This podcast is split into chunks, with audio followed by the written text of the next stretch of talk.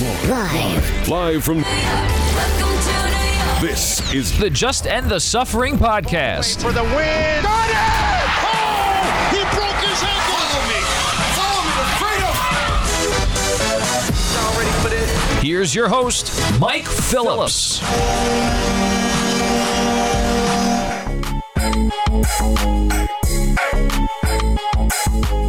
What's up, everybody? Welcome to the latest episode of the Just End the Suffering podcast, featuring New York sports talk from a long suffering fan. I'm your host, Mike Phillips. I got a good show for you this week. We're going to get ready for the Masters. That's right, Masters golf in November. It's that kind of year. It's 2020. I'll be joined in just a bit by our golf guy, Dan Martini. We're going to preview the Masters, talk about some golfers who are going to win, what we might see in this tournament. It's going to be a little different. Obviously, no fans, but the time's a little different on Sunday. We'll talk about all that with Dan in just a bit. He's also going to stick around, do some Week 10 NFL picks. I had a good week last week in the picks. I went two and one. I look to try and go for another winning week this week in the picks. Also, at the end of the podcast, stick around for week two of our Mandalorian coverage. I'm going to be joined by Pete Considori. We're going to break down the 10th episode of The Mandalorian, The Passenger, what how we felt about it, where we liked it, whether we didn't, what we could improve on, the best parts. All that's coming up at the end of the episode. But we'll get it all started this week's opening tip, where we're going to talk about the latest on the Jets as they enter their bye week right after this. Three, two, one. Y'all ready for this? The opening tip. And here we go.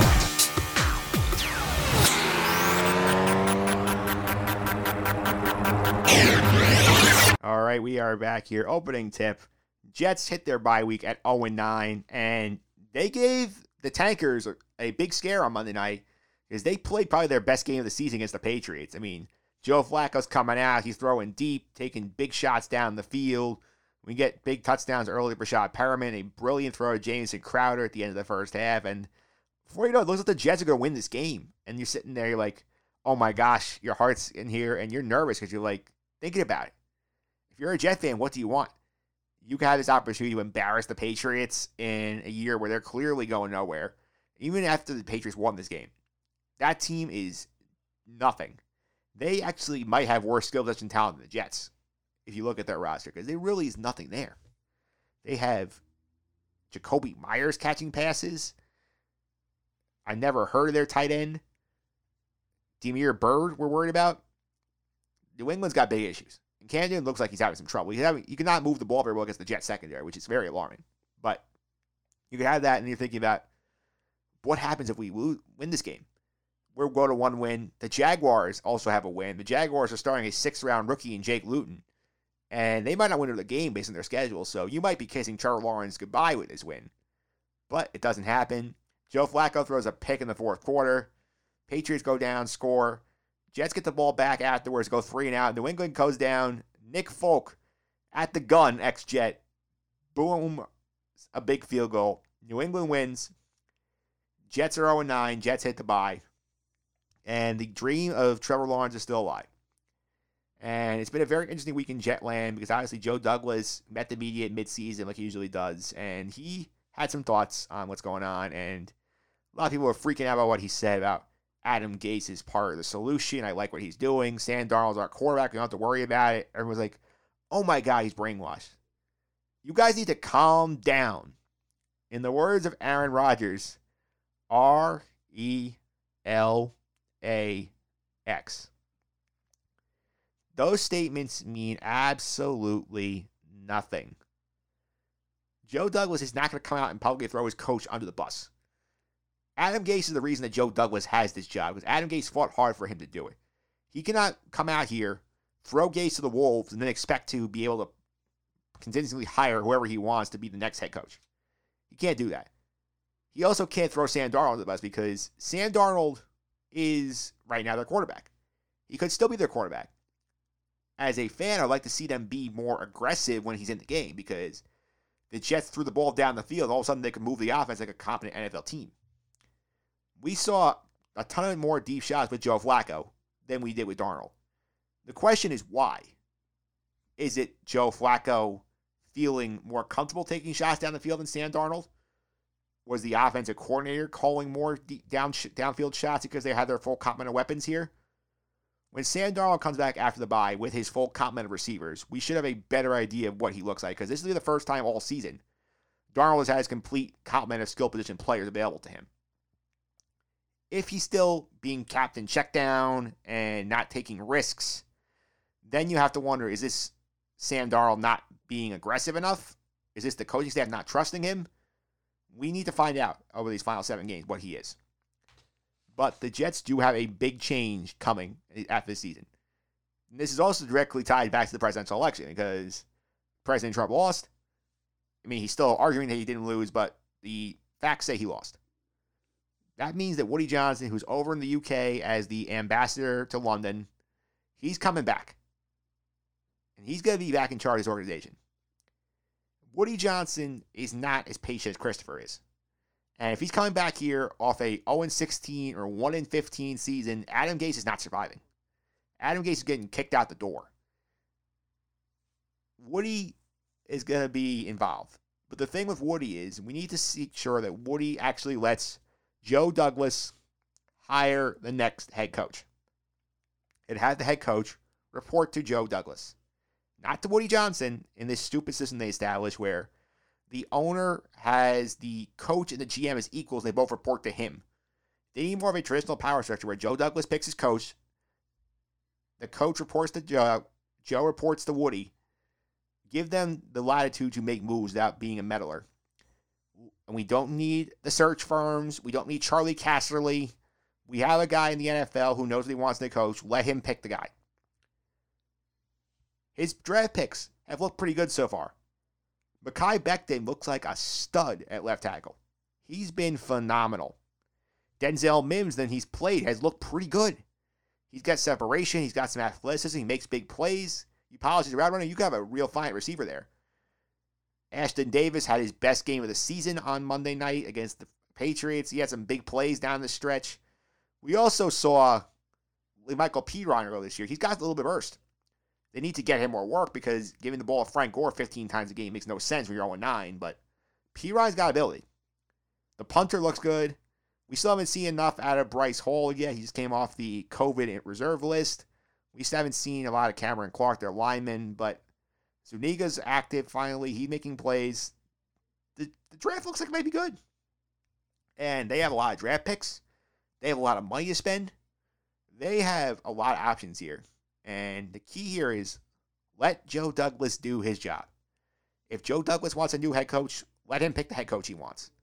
If he wants to draft Trevor Lawrence number one, let him draft Trevor Lawrence number one. If he wants to keep Sam Darnold and build around him, do that. But no more of this micromanaging nonsense of we have to get Tim Tebow to sell jerseys and tickets. Worry about letting your team build a winner. If you build the winner, the fans will be fully engaged. Right now, they're kind of meh on the team because they know the coach stinks. They know this quarterback is being screwed by the lack of help he's getting. They are in trouble. They have a guy who might be able to fix it. Let him. Please do that. But up next, we're going to take a break from this. We're going to go to the Masters with Dan Martini right after this. And Bryson DeChambeau is indeed a U.S. Open champion at Winged Foot.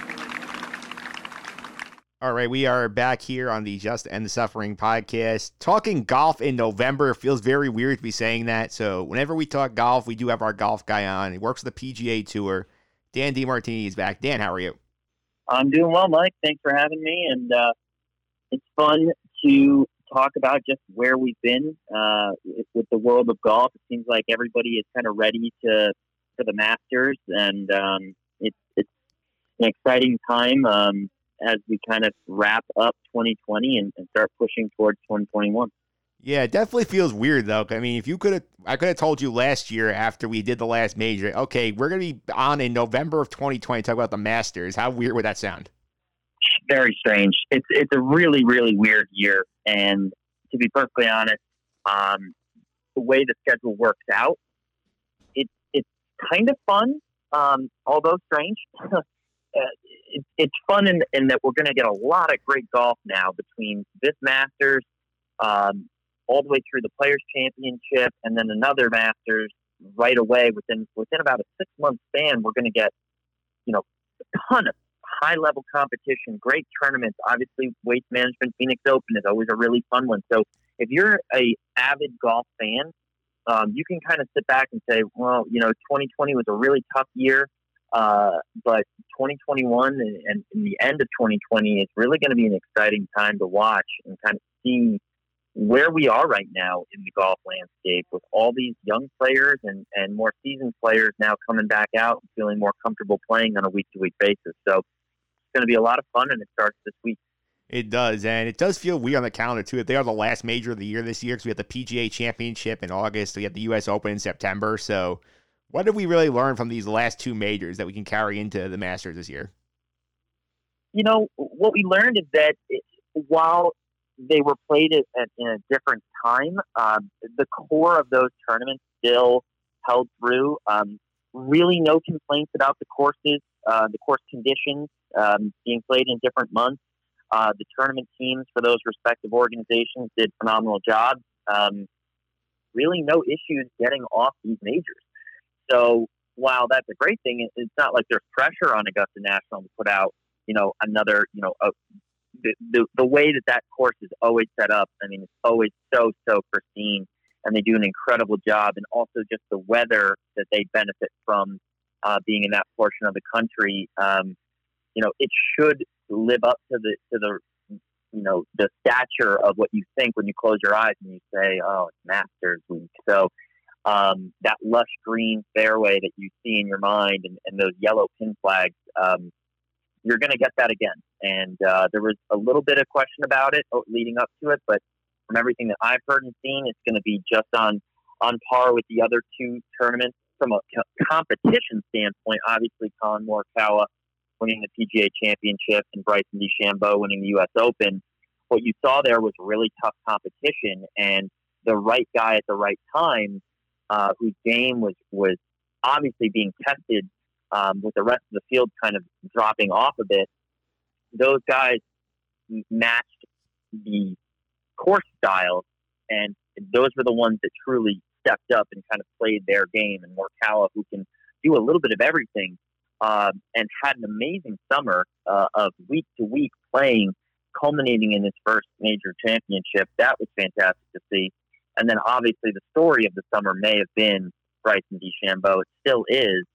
Um, just his incredible play and his ability to hit the ball just miles and miles further than um, his competition on a week to week basis is uh, it's really incredible. Uh, so I'm expecting another really interesting week, more so than ever. I know we were talking about this a little bit offline, but this is a wide open Masters field. Normally, you have a really good idea of like who's going to be that favorite coming into the week.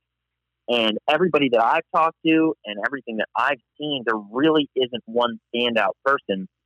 I know we can talk about it here in a minute, but um, I I it's going to be really really interesting from a course setup. Is it going to play long? Is it going to play a little bit shorter? Um, it sounds like we're going to have decent weather. So I, I'm really, really curious to see whose game is in shape to win and just how low these golfers will go. Yeah, before we get into some of the golfers themselves, let's go to the course because obviously it's the one course where you know, like every year is a major year, you know all the holes, but we're used to being in April around Easter. We're getting it now in the middle of football season and, and a cool bit of cooler weather than we're used to then. So, what do you think would be different about the Masters in November than the Masters in April? Well, what's what's funny is that it, from a, a condition standpoint, it's still really warm down here. You know, I'm I'm in Jacksonville, Florida. I'm not that far away. I'm a, I'm a half day drive from Augusta National. Um, you know, it's a very. Uh, it seems like they have also been kind of in these high 70s to mid 80s um, conditions. We've gotten a, a fair amount of rain, but that's usually pretty good for the course. And everything that I've heard about the course conditions, there were some uh, aerial shots that were taken a few weeks ago that were posted online about you know that it looked dried out or this or that. Well, a ton of rain has come through. We've obviously got a tropical depression hitting us right now on the on the western side of Florida and making its way across.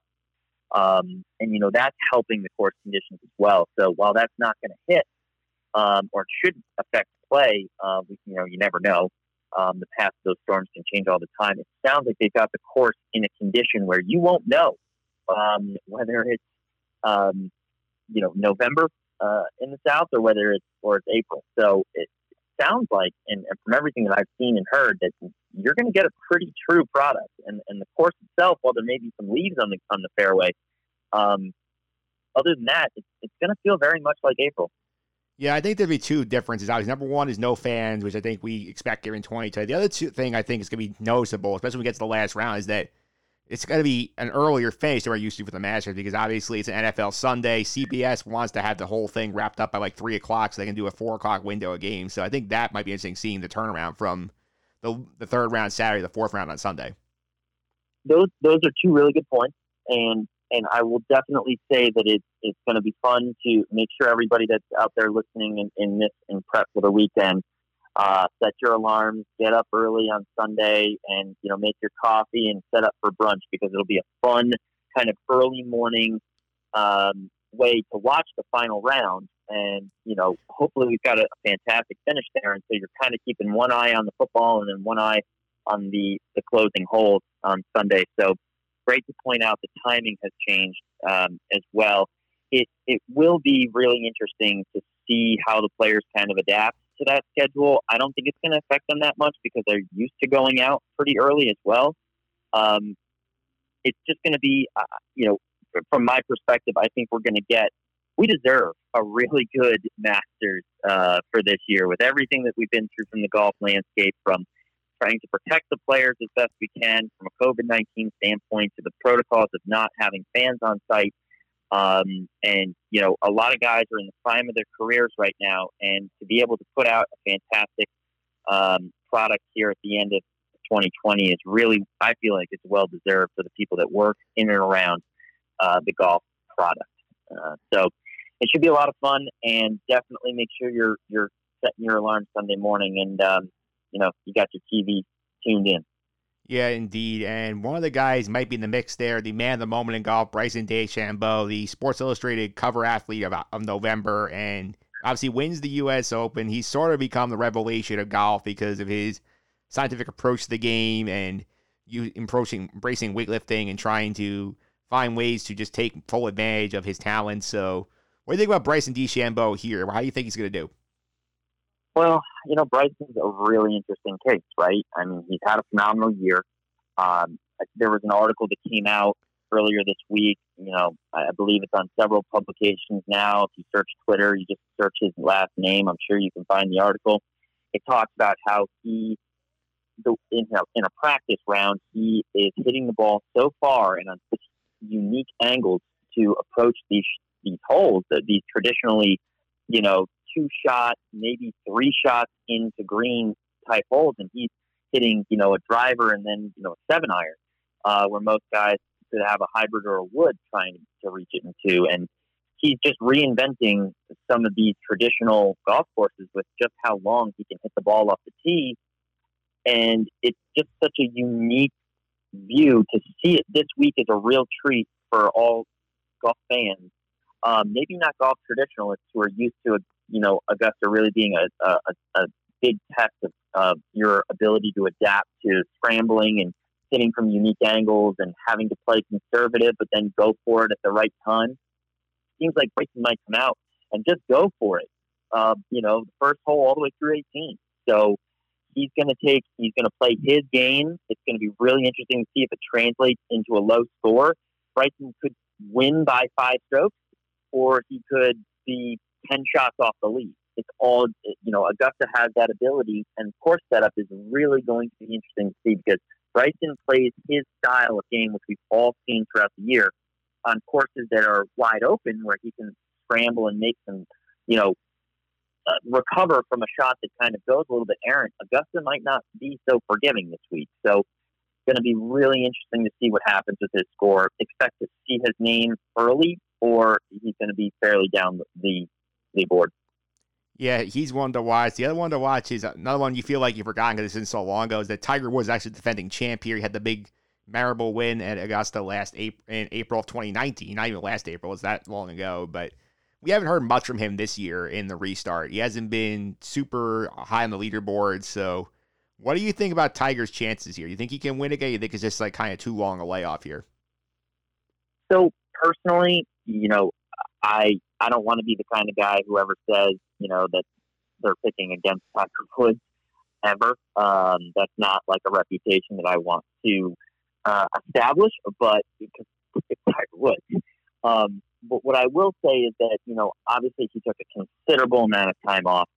Um, and he has he been as active. He played at the Zozo Championship, um, which was just you know a couple weeks ago, I believe. And uh, before that, you know, he had taken basically the full month um, in terms of PGA Tour tournament to play at the U.S. Open. Was the last time you know he, he was cut at the U.S. Open, so he's got a tie for 72 at the Zozo Championship, and so we and before that it was a cut. So in his last two events, we really don't know if he, he he's basically combined score from those two tournaments. You know, he's plus nine. So I don't know what kind of game we're going to get. It, it, clearly, Tiger knows this course better than any other player in the field um, at this moment, other than maybe Bernhard Langer, um, who's the ageless wonder who's still playing. And, and watch, we're going to see Langer's name in the top 20, uh, you know, leading into Saturday and Sunday. It could definitely happen again. The guy is just amazing. But um, I, if I'm picking Tiger, I would lean towards more saying that he's going to have a better finish in this coming Masters in the April situation rather than the one that he's going to face this week in November, purely because I think there are more events that will get him into a rhythm leading into the one in the spring rather than this one here in November. The thing with Tiger is when he establishes that rhythm and he can make, you know, four or five birdies on, on the front nine and then, you know, establish times when he wants to be conservative and then aggressive, that's the Tiger that has a chance going into Sunday.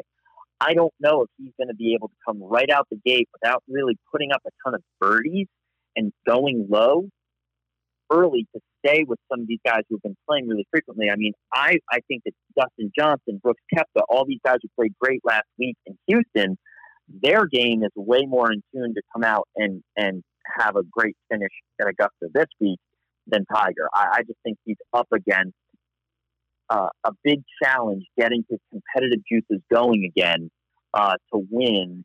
But once again, I mean, it's Tiger Woods, and he's done it in recently when everybody else is counting him out. So, you know, it, it's really tough. I, I would lean towards him having a better finish in April. Yeah, that makes some sense. Obviously, they're not the only two guys there. Who are some other contenders you could see making some noise? I mean, I've been following the Twitter sphere a little bit. It seems like Jon Rahm's is getting a lot of play this week and it's really interesting that, that Jon Rahm is, is back on it. He, he obviously also had a really good 2020 uh, and competitively. I, you know, I, as I said, I think that Dustin Johnson, I think that Brooks Koepka, Justin Thomas is always, um, you know, a favorite here. I really like Patrick Cantlay, um, who won recently, and I just think that historically, I think I believe in the last Masters, I think he finished in the top ten. Um, his game really kind of fits he doesn't make a ton of mistakes and he's learning how to uh, come back from one of his mistakes, which is a really big key uh, on the PGA Tour. You have to be able to say, okay, I made a bogey. Let me come back with two birdies. And um, I, I feel like his game is really, really strong right now. I love Webb Simpson. Once again, a guy who doesn't make a lot of bogeys. He just he makes. He's not going to go out and shoot eight, nine under, but he's going to chip away. He's going to go three under, two under, four under, um, and he's going to quietly just keep sneaking up. I love Hideki Matsuyama. I think that he he's coming off the hottest round last week at Houston. He's another guy who loves the big stage, and I think that uh, you know we've seen some success at Augusta. So I think that Hideki's in a good spot a lot of people out there, people that I work with, colleagues at the PGA Tour, are high on Jason Day. I'm really curious because everybody, Jason Day is such a good person and has such a great family and just everything about Jason Day you have to like. I would love to see him in contention. He's had some success at Augusta in the past, so and obviously just I would love to see him come back and and just be uh you know Jason Day is still playing high level golf, and uh, that would be a great story. So I'm high on those guys. A couple of other kind of sleepers. Uh, I know that we normally do picks and then sleepers. Um, some guys that I really like. Uh, Tyrell Hatton. Uh, only if I'm if I'm looking at some of the more European players that are coming over to play. Uh, Hatton is a name that everybody should know now. He is playing phenomenally, playing a lot. Um, I, I'm I tend to go with the guys uh, from a sleeper standpoint that I have been playing these tournaments under these COVID conditions because it's very different. There is no competitive juices uh, that are fed on by hearing the crowds and the cheers and making putts and making great shots. You have to be your own motivator out there. It's just you and your caddy. So um, he seems to have figured out how to do it and had some success as well. Um, those are the guys that, that the self motivated guys are the ones that I'm, I'm looking at there. Justin Rose um, is, a, is kind of a deep cut. He always, always is a contender at Augusta. Um, and then, you know, I, a guy that I, I think every time, Mike, that I've been on with you that I pick, it, it's Xander Schauffele. Um, I just like that guy's game. He he never really uh, gets too high or too low. He just keeps grinding, and even if he's four or five shots up the lead, he has the kind of game that can just you know switch on and go four or five under in a row, and boom, he's at the top of the leaderboard. He comes out of nowhere.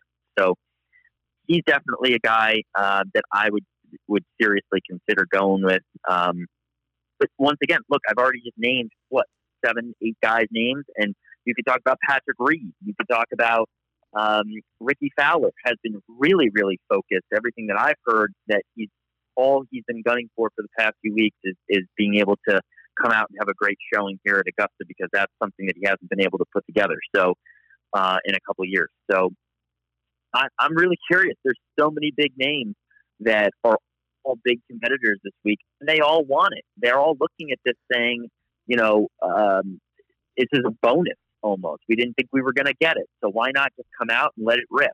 So we have no idea what, what's going to happen. Um, but everybody seems to have a different favorite, whether it's Koepka, whether it's Rahm, I don't know. But, um, you know, my personal opinion, if, if I had to pick somebody, Mike, I think I would have to, to pick Dustin Johnson just because of how he looked last week. And when he is putting well, ugh, it's really hard to catch him. We've seen it a few times in the past two years now. And when he's making long putts and mid range putts, not too many can stay with him. So that's who I'm going with. All right, interesting call there. Two things I wanted to touch on real quick before we move on here. Number one, obviously I might have missed this, but you're do you buy the Rahm hype? I, I love Jon Rahm's game. I really do. I just think that there are other guys that are going to look at this opportunity and they're going to come out and be super, super aggressive towards it, towards getting the win. I think that Rahm, um, you know, has now proven that he can win. Um, you know, he had a, had a great 2020. Um, I just, I'm leaning towards some of the guys that have been playing a little bit more often, more frequently. And, you know, watching Rahm through the, the, the FedEx Cup playoffs, he was so hot and played so great down the stretch. I think it, it, it's kind of tough when you have such a, a great finish to the FedEx Cup season in the past year, and then you know you take a little bit of time to figure out, you know, rest, recover, get your game back together, and do that reset. I just think that he's another guy that I would put in with the Tiger category, where I could see him having a better April than a November. Um, I I'm just riding the hot hands at the moment, and and that seems to be on the the Koepka is healthy again. Uh, DeChambeau is out gunning, and and the Dustin Johnsons of the world. So that's why I'm just leaning more towards them. I don't. If you're asking me for a yes or no, I'm not believing the Rahm hype, but I could be eating my words in a week.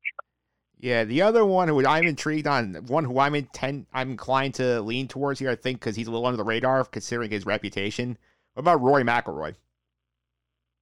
Yeah, Rory's really, really interesting. Um, I I've seen uh, on on you know various odd sites you know Rory is still somebody not to count out. I just don't know if his game is right for Augusta, and it's really hard. Every year that I watch, I'm a Rory fan. I really am. He's a really nice guy. Every time I've interacted with him, he's just he's great with the fans. He's great with you know working with corporate sponsors and everything that he does. He is a class act, and I want him to win. Um, I just think that once again, stylistically, I think that there are other guys that are going to attack this course in a way that, um, you know, that right now their games are better suited for it. And Rory, I would have loved to see Rory play, a, you know, a little bit more often through the end of the year, and, and obviously into um, into this, you know, wraparound PGA Tour season, uh, just to get a few more rounds under his belt and and kind of be it towards the top of the leaderboard. Um, you know, Rory's a guy that, once again, I think that he's just like Dustin Johnson, that if they're on and their putting is working, they are untouchable. But I, we just don't know because we haven't seen enough from Rory lately. All right, that sounds good. A lot of deep dives into the Masters. Daniel, let's stick around and do some NFL picks this week. Yeah, let's do it. All right, we'll do some NFL picks right after this. Show me the money.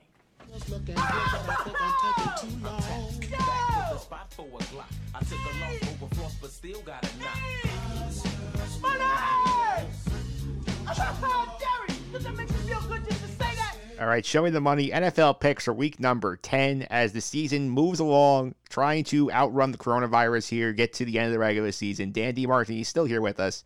We talk about his Indianapolis Colts this week, and Colts Ravens, not exactly a fun one for you to watch. Ah, oh, geez. Well, you know, here's what I'll say. I know I've watched the Colts my entire life, and I have understood the challenge that the Colts face ever since losing Andrew Luck to retirement. Um, this team is being built the right way, but what's critical in the NFL these days is your quarterback, and you have to have that guy that you can throw the ball to in critical moments, and he's gonna get that first down. He's just gonna win the one-on-one matchup. The Colts don't have that, and that's what came back to bite them. You know, Marcus Peters played an amazing game for the Ravens, but the Colts were outplaying them. It was 10-7 at halftime, and the Colts defense was fairly dominant throughout the game. The Colts gave seven points away by fumbling the ball in the first half, and uh, you know there was also a terrible Philip Rivers interception, which we could talk about. But um, you know the Colts offense made critical mistakes. You can't do that against the Ravens because although you matched up well and you completely shut down the run, I think they held them to only like 53 yards for most of the game um, against Lamar Jackson in a really unique running offense. Um, they they they matched up well, but they they made critical errors that you that winning teams can't make. So it was hard to watch, but I kind of told myself with the Colts gauntlet of a schedule that they have up. They had the Ravens, they've got the Titans on Thursday, they've got the Packers, and then the Titans again. So, you know, with four games there, I said if we can come out two and two, which I think we will take one from the Titans, and I was leaning towards between the Packers and Ravens that we could beat the Packers and that we would lose the Ravens. There were some things that I felt encouraged about when I watched the Raven game, but I, I did. It was it was very tough watching that first half and feeling pretty good, and then seeing just no offense in the entire second half of that game. So hard to watch that game, but good on the Ravens. The John Harbaugh, they don't they play fairly disciplined football and they take advantage of your mistakes. And that's what winning football is in the NFL. You can't beat yourself. There's just no room for error. Yeah, they don't. And the big issue for them is that they made the big bet with one year of Philip Rivers, hoping he'd be enough an upgrade over the Jacoby Brissett situation at quarterback. And from what I've seen, I don't think he's done enough to really put them over the top. No, I mean Rivers. It's a it's a roller coaster. It, it really is. It seems like every week, um, he you come into these games and there's no predicting what he's going to do. Everybody ex- expected him to come out and torch the Jags one, and he, he did play okay, but he made critical errors in that game that you know lose to the the only win the Jaguars have is against us, and we're expecting to be a playoff team. I mean, this is what you get with Rivers. But then he comes out and he completely torches the Bengals and the Lions. Now, I'm not saying that those are great opponents, but he played pretty pretty great football those two weeks. I mean, um, you know, he was in consideration for AFC Player of the Week. So, you know, he he can do that, and that's what drives you mad. Is that um, this past week was the worst I've seen him. Um, he's better than Jacoby Brissett. He is he's definitely an upgrade there. Um, but as, look, I, I sit here and everybody's like, you know, you're never going anywhere with Rivers, blah blah blah. I'm like, okay, I understand that. What else were we going to do? We didn't have the, a high enough first round pick because you know we went seven and nine to get one of the top guys, and no one expected our 30 year old franchise quarterback to retire in the peak of his career.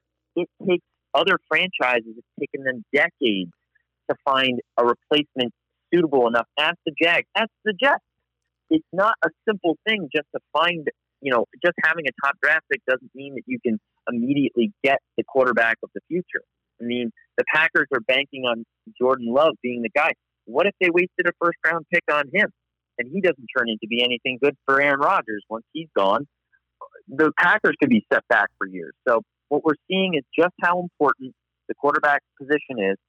Philip Rivers is going to get us to the playoffs He's going to be feisty. We're going to lose. We're a wild card team, especially this year with the expanded format. The Colts defense is definitely good enough to get us to an AFC championship. Their offense, there is no playmaker. You're seeing Nyheim Hines do some good things. You're seeing the occasional flash from the tight ends, especially Mo Alie-Cox, who I've liked for a long time, and Trey Burton, who I really think fits well. But it just seems like Philip Rivers is missing guys open, and with with an aging T.Y. Hilton, who's basically, you know, he just can't get any separation. He's just not a number one wide receiver anymore. So you're running out a bunch of young guys and a bunch of maybe twos and threes, and you just don't have that one marquee player to pass the ball to. And that's really making it hard because Rivers has always had, you know, he had Mike Williams and Keenan Allen, and then he had Antonio Gates. And we maybe have taken for granted the fact that the Chargers have historically had a ton of ta- offensive talent around Rivers, and now we're seeing him. You know, I don't want to say scramble because he doesn't run very much, but we're seeing a lot of poor decisions and bad throws because he has to force the ball into tough windows. And we know he he loves to throw the deep ball, but he's never been known for being particularly accurate. So it's really tough to watch because you walk into every game and you have no idea what he's going to do. You have no idea if, if, if the play calls are going to be right in that moment, and you have no idea if, if he's going to be able to put the ball in a perfect spot for these wide receivers to get it, or whether he's going to throw it two feet behind and get picked. So it's really it, it's really unfortunate um, because the Colts are supposed to be a running team, and we're struggling to run the ball. There is no excuse for how poor the offensive line has been in run blocking. Pass protection, they've been great. Run blocking, really bad for what they're being paid. Um, and losing Marlon Mack is shown to be a, a, a, a real issue for this team. It's showing that you got to re-sign this guy in a contract year because Jonathan Taylor can't carry the load alone. So, I mean, he's a rookie, but he just he doesn't have that kind of, you know, I can break through in these tight holes that open up uh, on the defensive line and burst through. He he, you know, he's a bruiser. He's more of a bruiser, and he doesn't have that lateral quickness that Mack does. So that's what the Colts are facing. It's, it's a we're an average team. We might instead of being seven and nine percent, we'll probably go nine and seven with Rivers. And it, was it that much of an upgrade? I don't know. It's not like we have Rivers a long term deal here, so I guess it was worth the experiment to try to get into the playoffs. And then who knows? Maybe a few plays go our way, a couple good calls, and, and maybe we make a little bit of a run. But uh, my hopes are not particularly high, other than maybe squeaking into the to the playoffs as, as a low seed sorry, a high, no, low seed. Yeah, I think, in my opinion, watching your watching that team, I feel like this week against Tennessee is going to make or break game for the Colts because I think, obviously, historically they've done very well against the Titans. They've won 18 of the last 22 meetings against Tennessee. This is a game you have to get to win that division. I think it's probably your best path to the playoffs because the wild card mix is a mess because you have the Browns in there, you have teams like the the, the uh, Raiders are in there, you have potentially the Broncos sneaking back in there. You have a lot of teams in that mix. I think you do need to get this game this week. Got to get one. Got to get one out of the two with the Titans, and um, we've always matched up well against the Titans. Um, T.Y. Hilton has always been a really big thorn in their side uh, for the Texans and the Titans.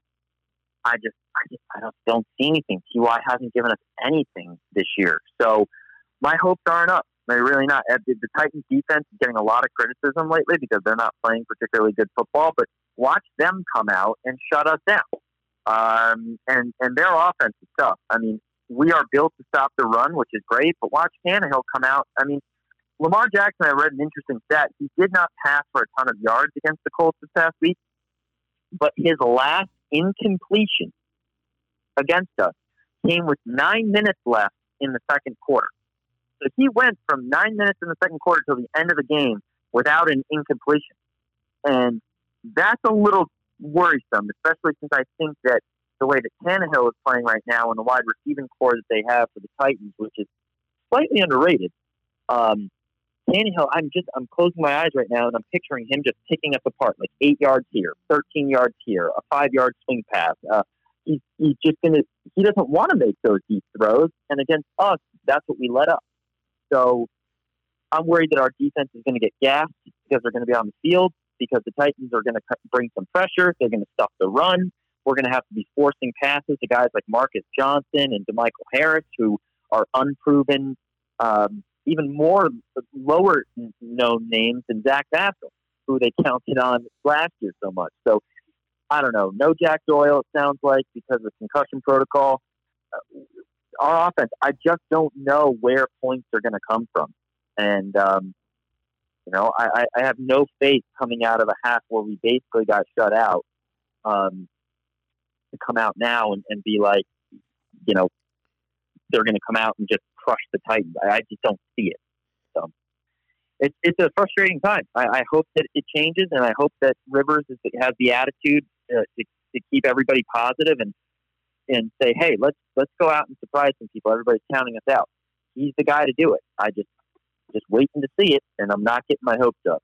So Yeah, we'll see. That game is on Thursday night. We're gonna get into why you're here now. We're gonna do the NFL picks for week number nine. Our good friend Phil Freda was here last week. He went one and two on the week. The one he got right, he did lay the two and a half with the Ravens against the Colts. He got that correct. He laid the seven with the Patriots. great. Yeah, yeah, yeah. He laid the he laid the seven with the Patriots against the Jets. The Jets actually covered the number and almost won the game outright last night. They did not, so he got that one wrong. This is the Cardinals laying three and a half against the Miami Dolphins. The Dolphins won that game outright. So one and two week for Philip. You know, let me ask you this though, uh, just quickly on the Jets. I kind of felt like watching that game, like clearly there's a part of me that's like rooting for the Jets. I just want the guys on that team. 'cause I love Frank Gore, and I always appreciated Joe Flacco. I thought he was always undervalued. So like just watching that team, um, I'm like, man, I really want them to beat Bill Belichick, but at the same time, I'm like, no, the Jets, the Jets need a refresh, and if they start like winning a couple games here and there, you know, it's going to be harder for them to say, okay, let's get rid of Gase, let's get rid of everything that we've got going on there, and let's start fresh. Like I want them to be able to start fresh if that's the play. So I kind of wanted them to lose, but it was really fun to see. I'm sitting there kind of as an anti-Patriots fan. I was kind of sitting back, kind of laughing at the end of the game as like Cam Newton celebrating and Belichick is like fist pumping and all this stuff. I'm like, congratulations, guys! You barely beat the Jets. like it's not. It was so funny how fall how much the Patriots have fallen just to see them scraping out a comeback victory against the Jets on a national stage and then be happy about it. Like I expected Belichick to be like kicked off, and it was it was just very weird it, uh, to see the Patriots like celebrating a win. They should be mad at themselves. The Jets are basically trying to lose. I, it was so strange. What did you think? Yeah, I thought it was a bit at the top of the podcast, but I'll say again with the Jets. The thing that was interesting about that game was that like the, it was sort of like the perfect storm where like a lot of the young guys in the draft class played well. Makai Beck didn't play well before he got hurt. Denzel Mims had some plays. You had some you saw some stuff out of young guys like Bryce Huff. And they made some made interesting, but they lost the game in the end, which is what you wanted to see because you still have your eye on the big prize of getting Trevor Lawrence there. And considering Jacksonville looks Yeah. inept and they don't want to they might not win another game this year, you might need to go for the go for the zero there to get to get him in, into New York. Yeah, yeah, you might. Although anytime the Jags play the, the Colts, seems like they magically are an amazing team. So you, they might get two. They might get two against us.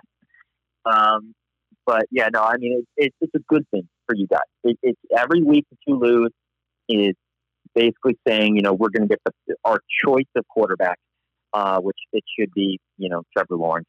And, um, you know, you, you start over and then you figure out what to do with Darnold and you, um, you say, you know, this is where we're going because he can do so many things. Um, and, and you start building around the quarterback. And it's going to take a couple more years, but Jet fans, obviously, in, my opinion, should be should be pleased with losing um, for now because you don't.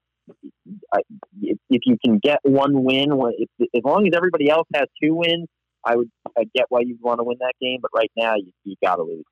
Yeah, he went one and two in the week. I went two and one last week. I took three underdogs. I had the Saints getting five and a half against the Buccaneers on Sunday night. They won that game, rolling away in a landslide.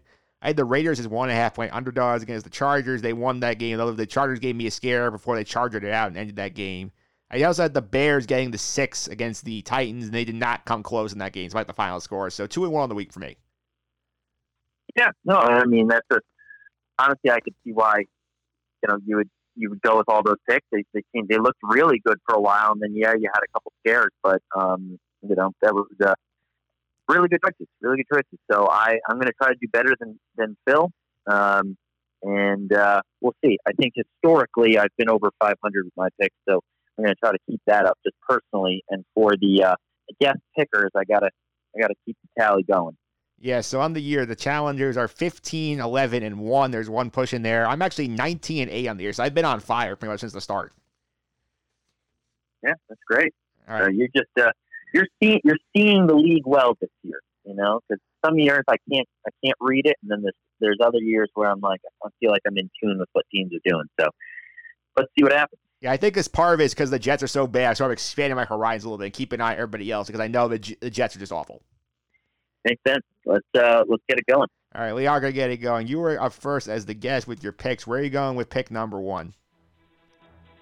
You know, I'm going to go right back to the Miami Dolphins. Um, I think the Dolphins with Tua, it's going to be really interesting to see Tua go up against Justin Herbert. It's going to be um, really interesting to see if that defense can continue to shut people down. Uh, I was really impressed with what they did this past week, and I think that that coaching staff puts Tua in a good position to not make mistakes uh, and starting to see the field. It looks like it's slowing down now in the second game. So um, I, I'm going to go with the Dolphins, giving two and a half points uh, to the LA Chargers. I like that pick because I think it's a manageable number at home. I think it's one they're being disrespected because this is a Charger team. It's two and six. They're flying across the country and they're laying less than a field goal. So I think that's smart to pounce on that. Yeah, and it, once again, it, it could be a trap because you know the Chargers obviously are now really feisty. They weren't able to, to steal a win last week, and they've they've had some really unfortunate losses. They're probably better than their record, uh, but I think that the Dolphins will be in control from the start of that game, and I can see uh, them throwing some interesting defensive looks to try to get some turnovers in that game and it sounds it seems Tua is a winner, and uh, he might not be have the biggest stats, but I firmly believe that um, you know he's going to be a tough tough quarterback in the next few years for the AFC. All right, where are you going with pick two? Um, pick number two. I, I was a little confused by this, uh, just seeing it come across the, the, the board like this. But the Seattle Seahawks are getting two points, uh, going to play the LA Rams the Seahawks are an anomaly to me because they don't play great defense, but Russell Wilson is just so good. The, the Rams clearly know what the Seahawks like to do. That's why it's a field goal game. But I figured it would have gone the other direction if the Seahawks, even on the road, would be giving, you know, two points or giving at least three points, uh, something along those lines. So it's strange to me I, that, that you're basically giving me two points in Seattle, I'll absolutely roll with that. Uh, I, I think it's going to be a great matchup to watch DK go up against Jalen Ramsey. That's a lot of fun. Um, but I think this is a game that you see uh, Tyler Lockett come back in and play. He had a great game a couple weeks ago. I think he's going to be tough. Um, and I can see Russell Wilson scrambling and causing some problems because we know there's going to be pressure coming up the middle. We all know that Donald's coming after him, but I think that uh, Russell will do just enough to squeak out this win. I could see the Seahawks winning like 27 20. Yeah, I, I think it's one where they overreacted to how they play against Buffalo. And you're getting Russell as, as a dog, and you get to the win outright to get it, take it. Yeah, I, I just I, I can't go against that one. And you see a great team like the Seahawks and they're getting points. I mean, I, I got to I got to give it a shot. Yeah, are you going with your last pick? You know, I don't love this pick. Um, I, I probably should pick just the Titans against my Colts for all the reasons that I explained earlier. Um, but once again, I I watched I watched the Vikings play for the past few weeks, and I know the whole Dalvin Cook thing and just crushed the Packers. And uh, but I also watched what the Colts did against the Vikings, and the Colts defense and the Bears defense are very similar. They are built to stuff the run. You cannot get penetration um, from an offensive line standpoint to kind of create these holes that Dalvin Cook was just destroying the Packers last week. So I'm actually going to take the Bears. Uh, they're getting two points from a miserable Minnesota team uh, at home. Uh, they're getting two and a half points. I, I, got to take the Bears, even though they can't put up points. Um, the Colts were able to to put up a ton of points against them. They obviously traded away key players, um, and they've got some injuries still on the defensive side of the ball. I will gladly take the Bears uh, and the points at home uh, against what I really believe was uh, was a fluke situation for the Vikings last week. Yeah, I I love getting a home dog on Monday Football, especially divisional games, so I can't blame you there. I think that's a very shrewd pick. Yeah, I, I once again, the Bears' offense is anemic. It doesn't it doesn't scare anybody what they do, but that defense, I watched uh, very carefully what they do from a linebacker perspective. They, if your key is running the ball, they are going to stuff it. Uh, and I think this is a tough week for the Vikings who clearly want to ground and pound. That ain't happened against that defensive front. So I'm going to take the Bears uh, to, to completely flip the script on the Vikings. All right, I'm up now. Pick number one. I'm going to go back to a team I won with last year. I take the Saints laying the nine and a half points at home against the 49ers on Sunday. And the Saints came back. We've kind of left them for dead at the beginning of the season. Now they came out. They completely demolished Tampa Bay on primetime stage. Now they come home and get a San Francisco team that's completely decimated by injuries. No Jimmy Garoppolo, no George Kittle. A lot of guys on the IR for the receiver list. And this is a big revenge game because this is a game last year that probably cost the Saints a chance at the Super Bowl by missing out on the home field, losing this game in San Francisco. Revenge on the mind here. They're going to win this game big. Give me the Saints laying a nine and a half, pick one. Yeah, I, I, I love that. I- I'm not going to argue it at all. It doesn't make any sense for why the Saints wouldn't win that game by two touchdowns. Uh, you know, nine and a half is obviously a lot of points, um, especially against you know the defending NFC champions. I know that they are not the same team. They don't have any of the weapons. I know because I've got a lot of their weapons on my fantasy teams, and they're all on IR or on COVID list. So um, if they are decimated, I think that they will come out with a, a better game plan. And I, the only thing you have to worry about, Mike, is obviously the, the trap scenario, which is everybody's expecting the Saints to kill them. So the, the Saints come out a little sleepy, and all of a sudden it's, you know, a 13-10 gain at halftime. Uh, and, you know, it, it, it could be, cl- I could see it being a 10-point game just because the Saints don't care that much. You know, it's, it's, it's they're not threatened. So I don't know. Uh, watching them, what they did to the Buccaneers, they put up that kind of a showing against the 49ers. They could win by 40. All right. So we'll see. But that's a great pick.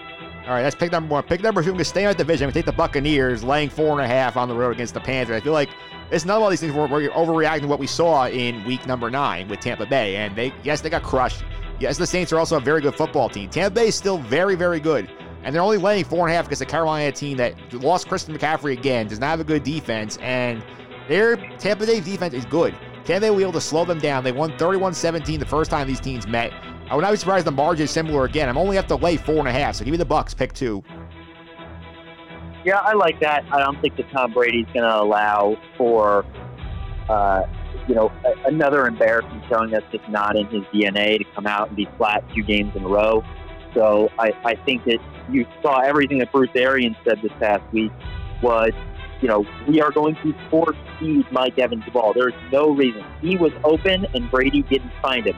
Anytime that Mike Evans is involved in the offense, that is trouble for the defense. So if they're going to come out and throw him the ball 10 times, you know he's catching at least seven. Uh, and they're likely going to go for, for scores. So that's a great pick, too. I, I think that uh, the Bucks win by at least 10. All right, that's pick two. Pick number three. I'm going with the Dogs. You can take the Broncos getting five and a half in Vegas against the Raiders. This is one where I think numbers just too high for Las Vegas, and they've been playing a lot of close games.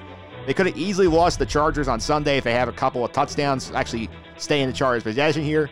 And Denver's is sneakily coming back in games a lot of. Drew Locks a ton of weapons. There's Tim Patrick, Jerry Jeudy, and the like. And I'm getting five and a half points. These teams usually play very close games. I, give me those points with the Broncos. Pick three. Uh, I'm going to go you on this one. I, I, I think that the Broncos are now starting to realize uh, that they're flirting too much with, you know, they're, they're starting to see where the holes are. And I think that Gruden is doing a really good job keeping the Raiders in uh, contention in the AFC. And this is a game in division that he's telling them this is a good Denver team. We cannot sleep on them. We need to come out and we need to be dominant from the start of the game. And uh, I think the Raiders understand now just how quickly these games can get away from them and how it can be tight down the stretch. I think that the, that the, the Raiders win by at least a, a, touchdown in this one, so I would actually go against you on that. But you know, I, I still that's a lot of points, and uh, and that feisty young Broncos team could be a real problem in the West uh, in, in the coming years. Yeah, so reset the picks. Dan has gone with the Chicago Bears getting two and a half at home on Monday night against the Minnesota Vikings. He has gone with the Miami Dolphins laying two and a half on the road against the New Orleans Saint against the, uh, Los Angeles Chargers. Home, excuse me. The Seahawks getting two against the Rams on the road. I am getting with the Broncos getting five and a half against the Las Vegas Raiders. The Bucks laying four and a half in Carolina against the Panthers, and the Saints laying nine and a half at home against the San Francisco 49ers. And those are your picks for week number nine, week number 10 on the podcast. Coming up next week, we're going to go yeah. to Troy Mauriello, Dallas Cowboys fan, and we got to talk about what's going wrong with Dallas next week. Yeah, I mean, to be perfectly honest, the Cowboys are a complete mess. I, I don't, I can't believe that they've already come out and they've just immediately said that McCarthy's not going anywhere. Dak is our quarterback. They're making all these guarantees about next year, and that's so Jerry Jones. He wants everybody to understand that he's still in control. it's all about him, and uh, that he never makes any mistakes. And so, such a bizarre scenario. Such such a really really weird situation going on with the Cowboys. I don't know how quickly they will be back as a, formidable team again. Everybody had them as a as a serious contender in the NFC, and now what are they? Where do they go from here? Uh, now they've got an overpriced running back uh, a decimated offensive and defensive line, a defense that really can't stop anybody doing anything, and uh, and a quarter, a franchise quarterback who we don't know if he'll be the same guy. We, I mean, that was a terrible injury. So, and a head coach who everybody kind of feels the same way about. I don't know too many people that are saying, "Oh my God, I really want Mike McCarthy." So, I don't know. Seems like a mess to me. It is a mess. I'll break it down next week. Dan, thanks for all the time. I really appreciate it. Before I let you go, I'll give you a follow on social media and keep up some of the stuff you're up to. Sure. Out of town fan pod on Twitter. Uh, I will be a little bit more active over the following weeks. I, I tend to get more and more chatty on Twitter as uh, the season goes on um, and we get closer to the playoffs. Uh, I try to wait till it's crazy that we're already in week 10. I try to wait till mid season to kind of start giving my viewpoints. And I get into quite a few back and forth with uh, various sports reporters and, and people. Uh, I definitely fight the trolls. So if you're in for a fun read, uh, follow me on Twitter. And uh, it was great. Thanks, Mike. It's fun to talk about the golf and make the picks. And uh, we will see. This should be a really interesting finish. I think it's still open in the AFC and the NFC to see who's going to who will be the uh, make it to the Super Bowl this year. Yeah, indeed. And one more thing before you go, are you a big Mandalorian guy? Love it. Just uh, watched episode two the other night, and uh, the storytelling is as good as ever. You think you know where, where it's going, and and they, they just every episode is just. Oh, I, I love it. I love tuning in, and uh, that relationship between the two of them. You never would. You never would. You never thought that you'd be sitting here saying that you'd uh, you'd be just so on board with a character that you can't see their face, and uh, uh, basically what looks like a plush Yoda doll, uh, baby doll. So it's it's amazing, but I can't get enough of it. It's it's just so good. Yeah, it is so good. I'm gonna break. I'm gonna break down episode two of the season next with Pete Considori right after this.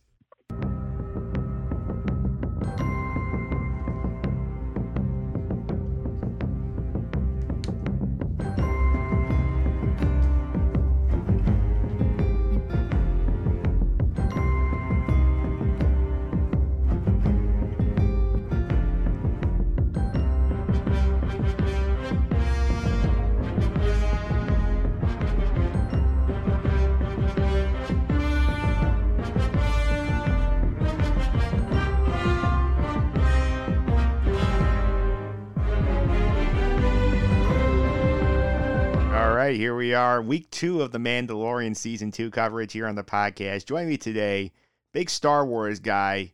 Last talked to him about hockey in September. We talked a little holy moly, and we talked Star Wars: The Rise of Skywalker preview back last December. Pete Considori is here. Pete, welcome back. How are you?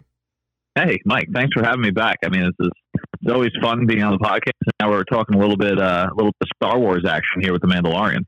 Yeah, I, will say I was very thrilled with season one. Premiere last week, I, did, I talked about with John Stanko was fun. What did you think about the premiere? Yeah, I really like the premiere a lot. I think it was a nice start. I think um, the introduction of little little storylines I, I think emerged. I think that we, you know, this is not the last time we see the Marshal in this series. Um, so I think that this is a nice setup to the series. Um, and there was a lot of little things. I don't know if you guys noticed it. That I picked up on that were actually nice callbacks to the movies. Um, really quickly, like uh, the Marshall Speeder looks like an old pod racing, you know, turbine engine, almost like Anakin's. It wasn't Anakin's because it was a red turbine instead of a blue one. Uh, also, obviously, Boba Fett's armor is in there, so a nice, nice little callbacks.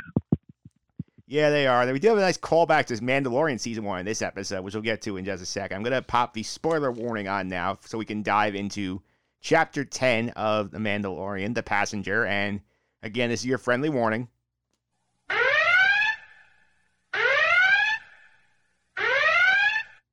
Again, if you have not seen the second episode of the second season of The Mandalorian, also probably I will throw out there if you have not seen the episode, uh, I think season one, episode six, The Prisoner. If you've not seen those, come back after you watch them because we're going to spoil a lot of things here. And this is a definitely interesting episode, I think, The Passenger. Not eh, quite as good, in my opinion, as the premiere, but I thought it was still fun. Yeah, I mean, it was fun, but the, like, what was the point of it? Like, I, I just, I watched it and I get maybe there's like some storylines that they're trying to put up right then and there, but like, well, I don't really understand what the storyline behind this like frog woman has to do with anything. I don't know. I think to me, I and we'll get to this point in the episode. I think they had this visual in mind of we're gonna put the Mandalorian on an ice planet. We want a big fight with spiders, and we're gonna do that, and we just sort of need a vehicle to get us there. I think that was what the Frog Woman was. Yeah, but like, like if you look at the episode as a whole, right? And I'm, I'm sure we'll get into this, but like if you look at the episode as a whole, if that episode didn't exist, right, and we just go to chapter, well, what will be the next one? Eleven. Yeah. Right. If you just go to chapter eleven, like I'm curious to see what your thoughts are next Friday.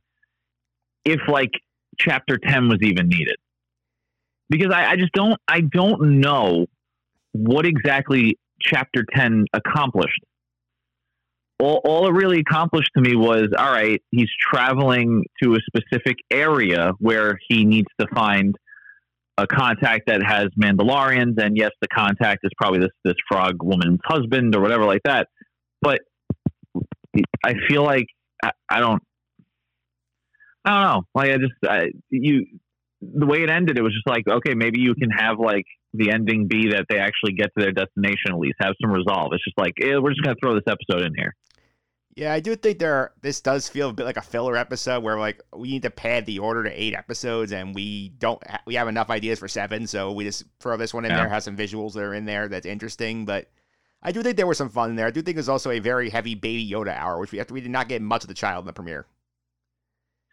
Yeah, but I mean, even with the child in this one, it, it just you didn't really get much about the child, right? So the only thing you got, and I don't know if this has to connect with anything, is that the child likes to eat this this frog lady's egg. Like I, that's I didn't learn anything. Like I, I just I feel like an episode, especially of something of this caliber show, right? The Mandalorian, a successful first season, I would say, and I'm sure you would say the same thing too.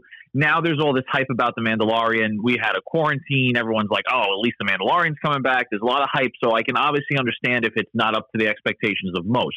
However, I was looking at this objectively and I'm looking at this episode and I'm going, well, I just, I didn't really learn much from this. Like all it was was, hey, you, there's a contact on a, on a separate, you know, planet. You have to bring some cargo to, to, to talk to this contact. And then the whole episode was, we're trying to get there and just didn't work out. To me, that's, that's not so much filler as is, well, uh, excuse me, not so much story based as it is filler. So like it, it I really, I'm really interested to see what happens in chapter 11 if we even needed 10. Yeah, well, let's get there. We'll start diving into some of the stuff from chapter 10 here. Uh, the the passenger. So obviously we pick up. We did not get go back to the Boba Fett reveal like I didn't like John and I thought would be the case last week. We end up going getting this trap being set where man Mando gets tripped up by a bunch of raiders. He's impressive fighting skills. He kills two. Third one, they grabs the child. He tricks him with his jetpack. What do you think of that whole sequence? I think that was a, a nice little lighthearted sequence, right? Uh, I don't think it was anything that I didn't see coming. Like, obviously, the Mandalorian's not just going to be like, yeah, sure, take my jetpack, no problem. Like, obviously, we kind of saw that he was going to manipulate at some point that would either he would chase after the dude, shoot the dude, the little guy, or or do something to the jetpack. So I kind of knew, I kind of saw it coming. That story, that little mini story arc right there. Uh, but it was it was lighthearted. I laughed. You know, it was a nice little like haha just to get the, the episode started. Um, it, it definitely starts with tension, and I wish that tension was brought out throughout the entire episode. Like that was like that beginning part where like the child's in danger, right? Something may happen to the child, like boom, right in the beginning of the season, and it's just it's just taken care of, like one, two, three, no problem. Like there's no there's no tension. I mean, the, the only tension that we get is probably halfway through the episode. Yeah, we do. We, I mean, that was fun. I mean, we, you get some laughs when you see him basically trick rig the jetpack to just drop the guy on his head and basically just kill him that way.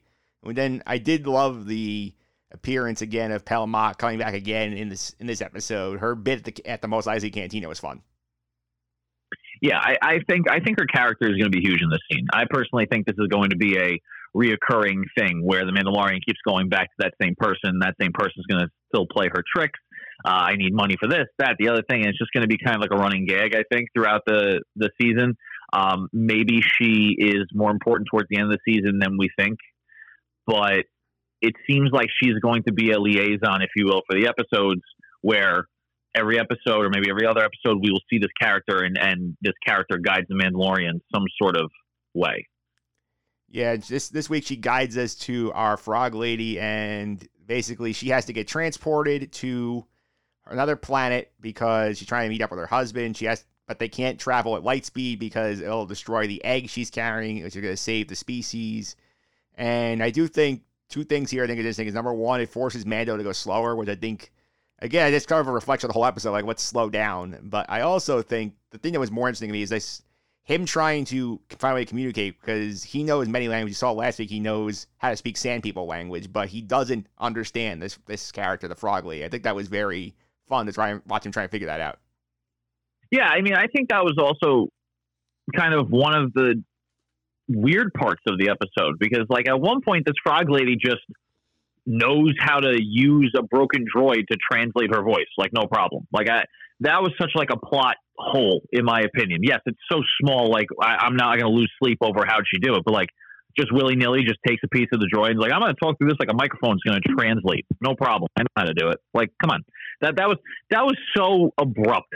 it was just like, oh, now I can communicate with you. No problem. Eh, it, the the the language barrier there between the Mandalorian and the and I don't know what the species is called, but I'm going to just call her the Frog Lady is definitely something that's not um, expected since the Mandalorian is so versed in other languages, right? And and you've seen throughout the season how he's a man of many species in a, in a sense that he's protecting a lot of species, he's doing jobs for species and stuff like that, and in the Star Wars kind of realm. And then all of a sudden, oh, I just I don't know how to speak frog, but you can speak sand people. You can speak Tusken Raider.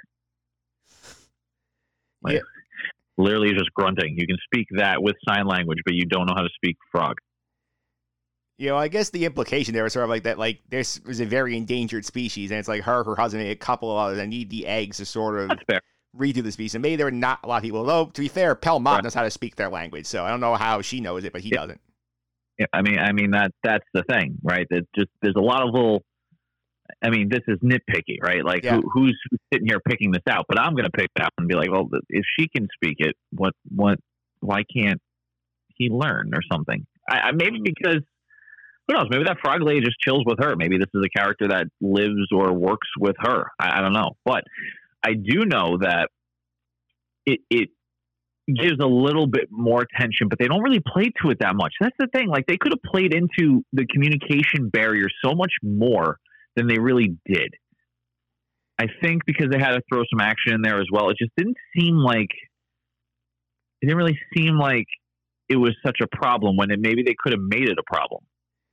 Yeah, I do feel like the having the broken droiders, I completely forgotten was still on the ship until they did the previously on, and they bro- Yeah. went into the episode. Like that sort of seemed like an easy, like, oh, here's our here's our way to get them to communicate, not and sort of like a, I think that was a little lazy, sort of right that way in there. Yeah, I mean, I, I think it's cool that that the droid's still there. I Yeah. think that's that's really cool. I just didn't like how she just picked it up and in three seconds flat was like, oh yeah, I, I I did this, this, and this. Now, granted, the scene in between, it's implied that the Mandalorian's been sleeping for a while, but I, I just you know. I, I don't know. It just it just seemed very forced to me. It was like, okay, we need to understand what the frog lady's saying for five minutes or less for the audience, so we're just going to throw that in there.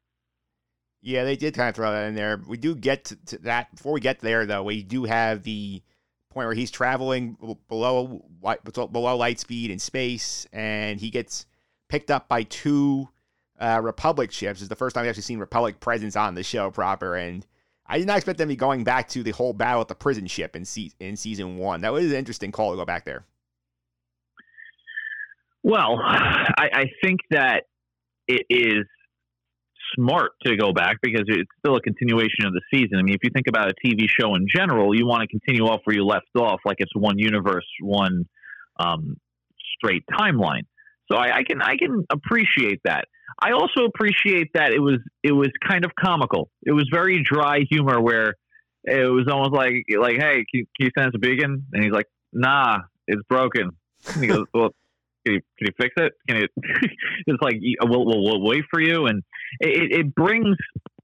I don't want to call it filler, but like again, it just it it just feels like it brings some time time crunch um, problems where it's not even a time crunch. They just need to fill time, and they're like, okay, we're we're gonna elongate this part. Like they could have easily went into attack mode after he said, "I don't have a beacon," like, and I'm not gonna send you the ping. Like that, it, it didn't have to be drawn out another minute.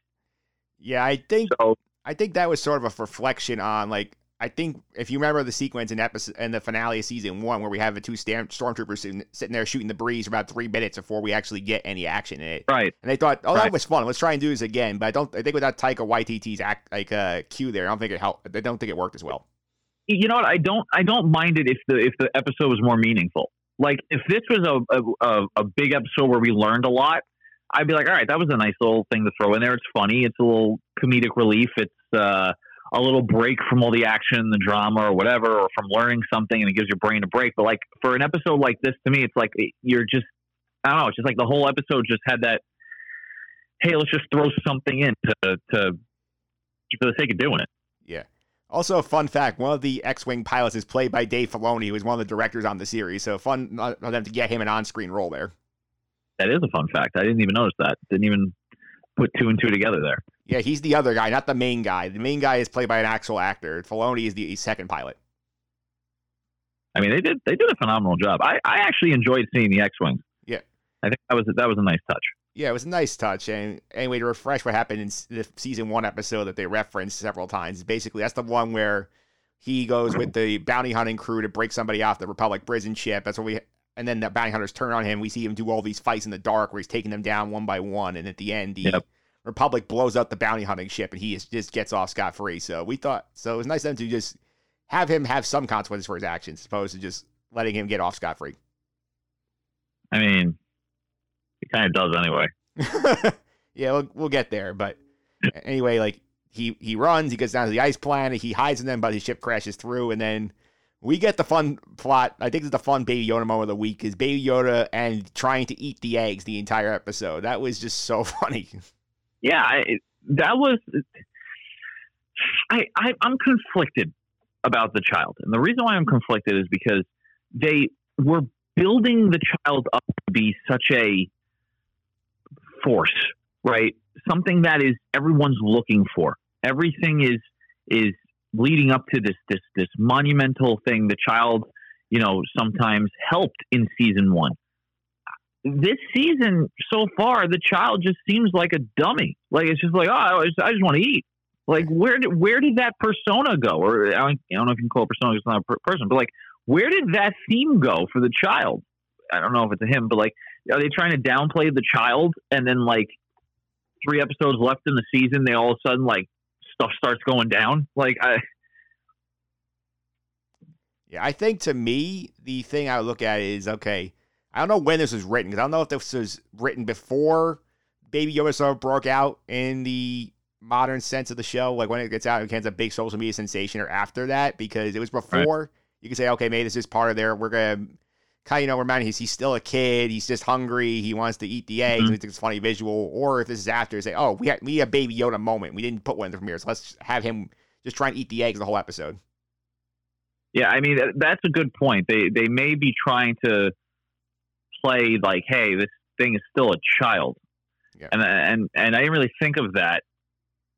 You know, Yeah. obviously as well the child, but like I didn't really think of that that much because of how important this child was in the first season. Yeah. Uh, so it's definitely a play. I mean, it's definitely a play that they could go for where, hey, this thing is is highly sought out for, very powerful, either in an older age or right now, but it's still a kid. So I can I can see that. Yeah, in a sense, uh, that kind of attitude kind of reminds me of like I don't know if you're a big Avatar: The Last Airbender guy. It's kind of like what they do with Aang, the Avatar in the show, because biologically he's 112 years old, but he's in frozen in ice. The start of the series, he's frozen in iceberg for 100 years, so he comes out a 12 year old kid, and he's still a kid, but he's the most powerful being in the world. So they do have moments where he tries to be a kid, where he's like doing goofy things, but he still has like these big moments. Right, but but those big moments were were not far and few between. Yeah. Right, like you knew the power that he possessed, even though he was just a kid, and and you see how he's learning to be responsible. Now, granted, the child biologically is is older. You know, I I think it's like an insane age compared to what it looks like, but it's I think comparatively to uh, Aang's character in The Last Airbender, it's probably a younger development age than 12 if that makes sense like it's still acting like a baby maybe Yeah. Yeah, well, I mean, Yoda himself was like about eight, nine hundred years old by the time he dies. So Right. I think like, Right. the child being fifty is basically like he's a three year old. right so i can see i can see that. I can see maybe that you know the child can't harness its power if you will or or understand what it's doing. Uh the first season when things do go down the child does it as like a an act of like oh i, I have to help. So like it's weird. It's like the child kind of knows like oh i need to help and now it's acting like it doesn't know to stop eating eggs. Like i i, I don't know i'm i'm very conflicted Yeah, well, anyway, we continue that storyline. We get the we got the sequence where the frog lady gets the like basically hacks the droid, tells him we have to get moving because like my species will die if we can't get these eggs over there. And then we we see later she sneaks out of the ship, goes to like a hot spring bath, and Baby Yoda starts more trouble because he's hungry again, eats a eats a baby spider, and then starts this big spider attack, which I think was a very cool visual like sequence for like the last third of the episode. Yeah, no, that was definitely a very cool scene and a very, um, like you said, visual event, right? You have all these spiders. It kind of reminded me a little bit of Harry Potter uh, Yeah. when Ron, like spiders and all that happens. It kind of reminded me of that. Obviously, the spiders didn't look like regular spiders as they did in Harry Potter, or even if we see in real life, they're more alien esque spiders. So it definitely gave it a little fresher look. But that's what it reminded me of, Eh, and it it definitely looked cool. I think it was um, a nice tension moment uh, where their lives were in danger because Baby Yoda, the child, whatever you'd like to call it, started this trouble because it was hungry and it couldn't eat the egg, so it went to this like pod looking thing, almost looked like a flower was opening up, but it was really a egg for um, a newborn baby like spider. And then the whole family comes out, and it's just it's just spiders all over the place. It is definitely a very good scene. I like the fact that the Mandalorian needed help, right? And I'm sure we'll get to this in a second. That he couldn't do it all on his own because his ship was pretty much kaput. So it, it was visually very, very nice. Um, kind of saw the action coming, except for maybe the flamethrower scene, because like he's just picking off spiders. Like we kind of knew what else he was going to do. A couple explosions too, using some uh, little mini detonators. So that was pretty cool. Uh, but overall, probably the better part of the episode. Yeah, I think this is what I was talking about earlier. I said they sort of had this idea of like we want this big spider fight where he's gonna be chasing spiders be chasing him. He's gonna have to deal with a big army thing, some big, some tiny, some like ginormous. And I think they sort of had the idea, but we just didn't have like a first two thirds of the episode sort of justify why we got the spider fight. Yeah, I, I just uh, again like I just didn't understand. I, I, understand where it came from. Obviously, you could see what the start of the conflict is, and yeah. and I get that. There's no doubt about what happened. The child ate a baby spider. The spider family got woken up from that for, how however they knew maybe the the mother spider can sense it. And they start attacking the people that killed one of the babies. I get it. That start and finish. I got it. Like that's perfect. It's just like like you said the first two-thirds of the episode were just getting there. Like we just need to get there. And then at the end we're not going to have any sort of explanation of anything just watch the next episode do you think this episode plays better this episode is like 27 minutes instead of 41? I just don't think it it needs to be in the thing at all. Like I, I honestly feel like maybe like you said was right. They had ideas for seven episodes, but needed to fill eight. Like this, I I I promise you, you could probably watch chapter 11 and only need maybe five minutes of chapter 10 to understand what's happening in chapter 11 right? You all you need to know is that there's a contact that the Mandalorian's trying to get to to find other Mandalorians. That's all you need to know. The rest of the episode, you don't learn a thing. Yeah, we don't. Anyway, we do get this fight. The Mandalorian's getting overwhelmed. The ship gets overrun by the spiders, and then it looks like he's about to get takes off, and then another gigantic adult spider crashes down on the Razor Crest. It's all over, and then surprise, surprise, our two rebel pilots in the beginning of the of the uh, series, New Resistant, uh, New Republic pilots, save the day by basically just blasting all of the spiders to death with the and the X thing. So an anticlimactic finish to that fight to me. Um, yes, but it also shows that the Mandalorian can't really do everything.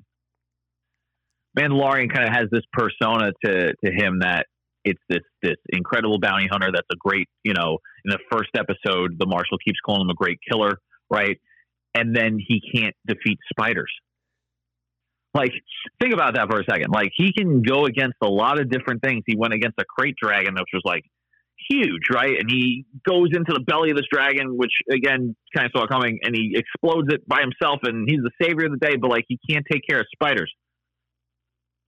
And the and the and the New Republic guys have to come with their X wings and help them. And the New Republic guys pretty much just was like, "You can figure it out. We're leaving." You know, like they just didn't care. Like almost it almost kind of gave the impression of like Mandalorians aren't that special. Yeah.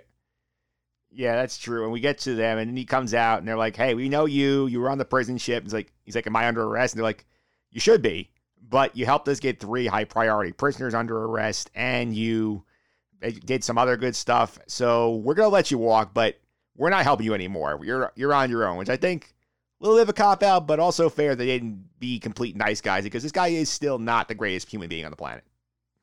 Oh yeah, I mean, I think I don't, I wouldn't call it a cop out as much as it, it kind of he had kind of had it coming.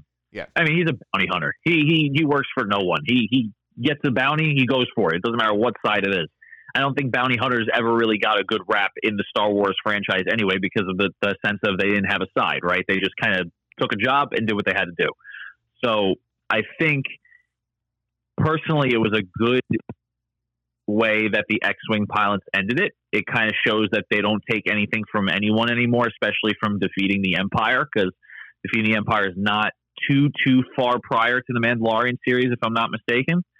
So, you know, it it shows that they have this sense of confidence. Like, no, we we run this galaxy now. We don't we don't worry about bounty hunters or the Empire anymore. Yeah, it's, it's, it's, the show itself at five years after the Return of the Jedi. I mean, we saw some of the flashbacks last week from uh, Timothy Olyphant's character, Cobb Vanth. We saw some of the stuff Right. that happened right after the de- second Death Star blew up. So it, I think the Right. official So, timeline is so five super years. recent. Yeah. Right, super recent. It's not like it's a hundred years. It's it's super recent where they have their new, you know, they, the New Republic, whatever it's called, and and they are, hey, we run this now. Like I don't care what you are. Yeah, basically, So at this point, like we're still about like thirty years out from like the Force Awakens. yes, correct. I don't think the First Order is around right now in the Mandalorian uh, story arc. Yeah, yeah. Little Ben, ben Solo is probably about like a year old at this point. Probably. So anyway, that's the that's pretty much the episode. I think we're both agreeing here. I think episode one was better. Oh, so much better. I and within the first ten minutes, you see Boba Fett's armor. Like just that alone, I was like, oh, this is going to be a great season because like they're going to just keep playing back to old Star Wars movies and all this stuff, and like even his even his uh, speeder, like I was talking about, was an old pod racer turbine. It wasn't Anakin's again because the color scheme was wrong, but it was like the same exact type of turbine. So like there was a lot of different little things you could pick up on and go, oh, this is this he bought them from this and that. I bought the armor. I need the armor back. You got to help us. This big, big kind of thing. And and also it, the the episode created a relationship that I feel like we're going to see later. Like I don't think that that episode meant nothing. This episode to me meant nothing. All I needed was those first five minutes, or not even the first five minutes, because it has a fight sequence in the desert but like let's say the second 10 minutes where we know there's a contact that may know where other mandalorians are you need to get there. But here's the catch. You got to bring this dude's wife over. Okay. No resolve.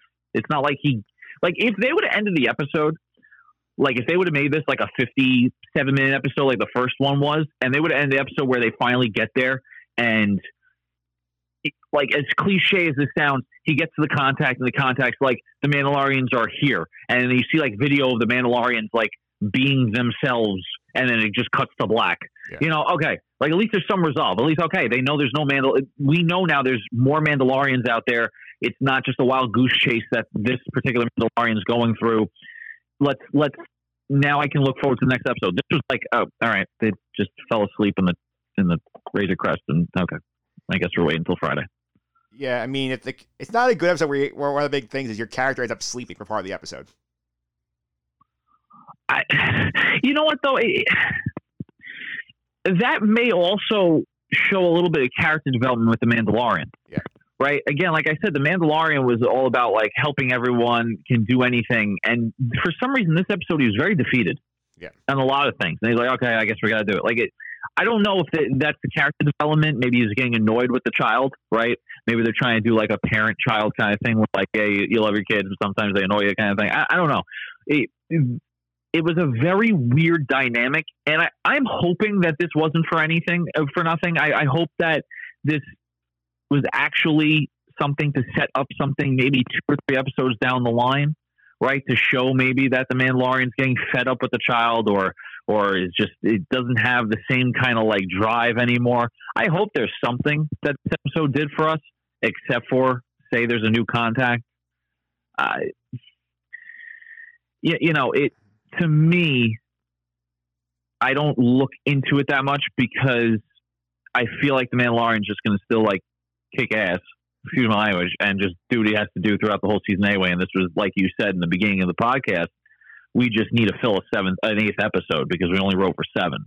Yeah, it's like I have two final thoughts on this. Is number one is obviously I don't think we're gonna get any major characters from this really popping up again. We'll probably see the Frog Lady next episode, but like I would not put any, my money on anybody in here showing up in the finale. That's besides the man, besides Man of the Child. That's my first point. And the second one is I do think that like this does kind of feel like I don't know how much of a lost guy you are. There were sort of episodes where there were like storylines where contrary like oh like this is happening back at the camp and it's fun. You have to go with the characters, but you're not really advancing the story. This reminds you sort of like a very divisive episode like where Hurley starts the Dharma van, but in this one, in this version, like they would not have been able to start the van. They would just need to get a tow. Like that's basically what this end up episode ended up being. Yeah, yeah. I mean, I hate because there's a lot of stuff that goes on the Star Wars franchise. I hate to do this, but to to very loosely compare it to Episode Eight, I feel like this was The Mandalorian's Episode Eight. Now I know that the Disney trilogy is not well liked in the Star Wars community, but I feel like at least The Force Awakens um, and The Rise of Skywalker actually had something going on story wise, and just Eight was just all over the place, and they just need to fill a movie. Yeah. Like, like, like I feel like you can watch episode uh, seven and nine and skip eight, you probably still will understand what's going on. Yeah. Except for maybe a quarter of the movie that you may need to see just to connect some plot lines.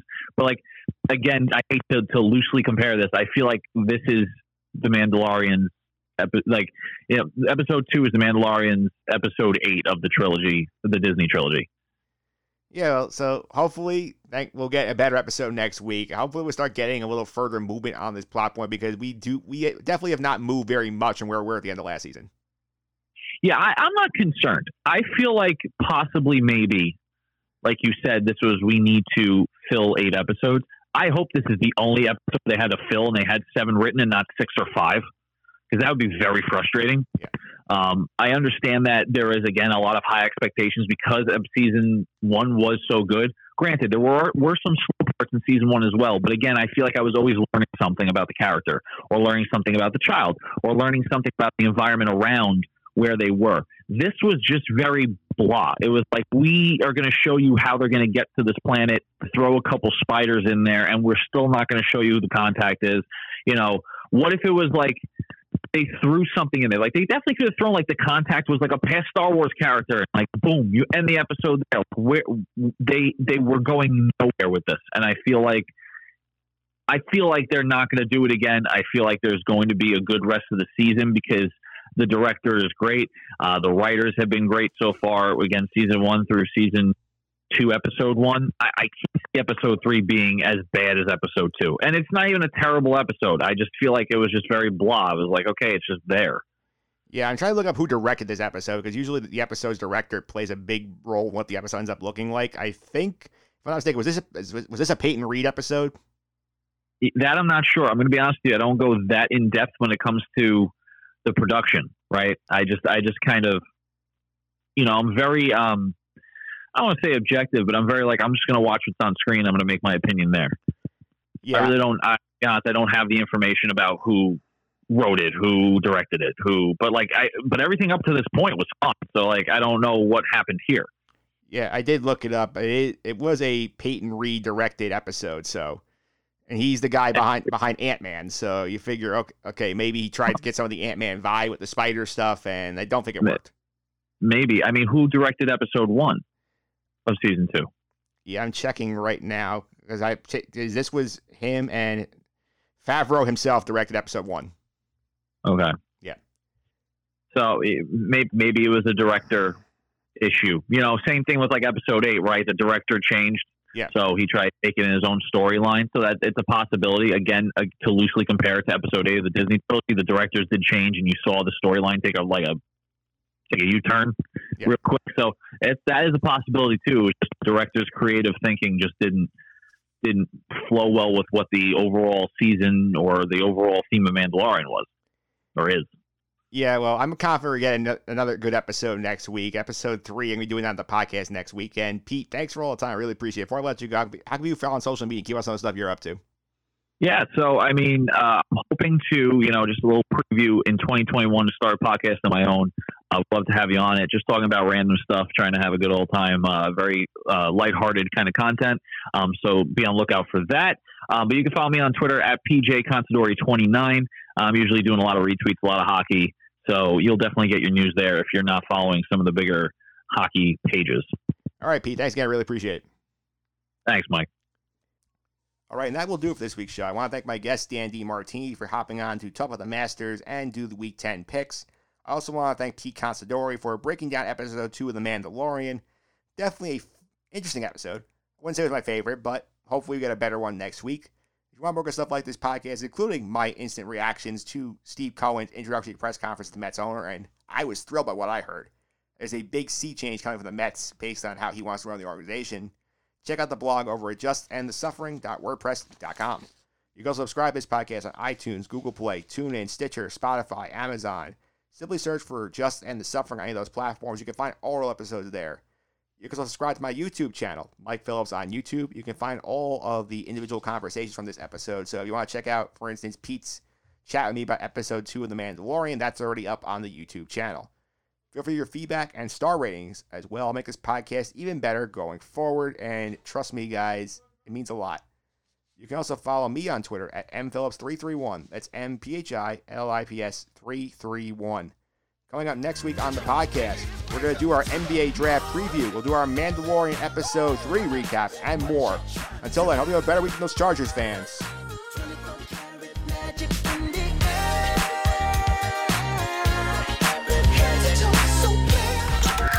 This has been the Just End the Suffering podcast. I'm out.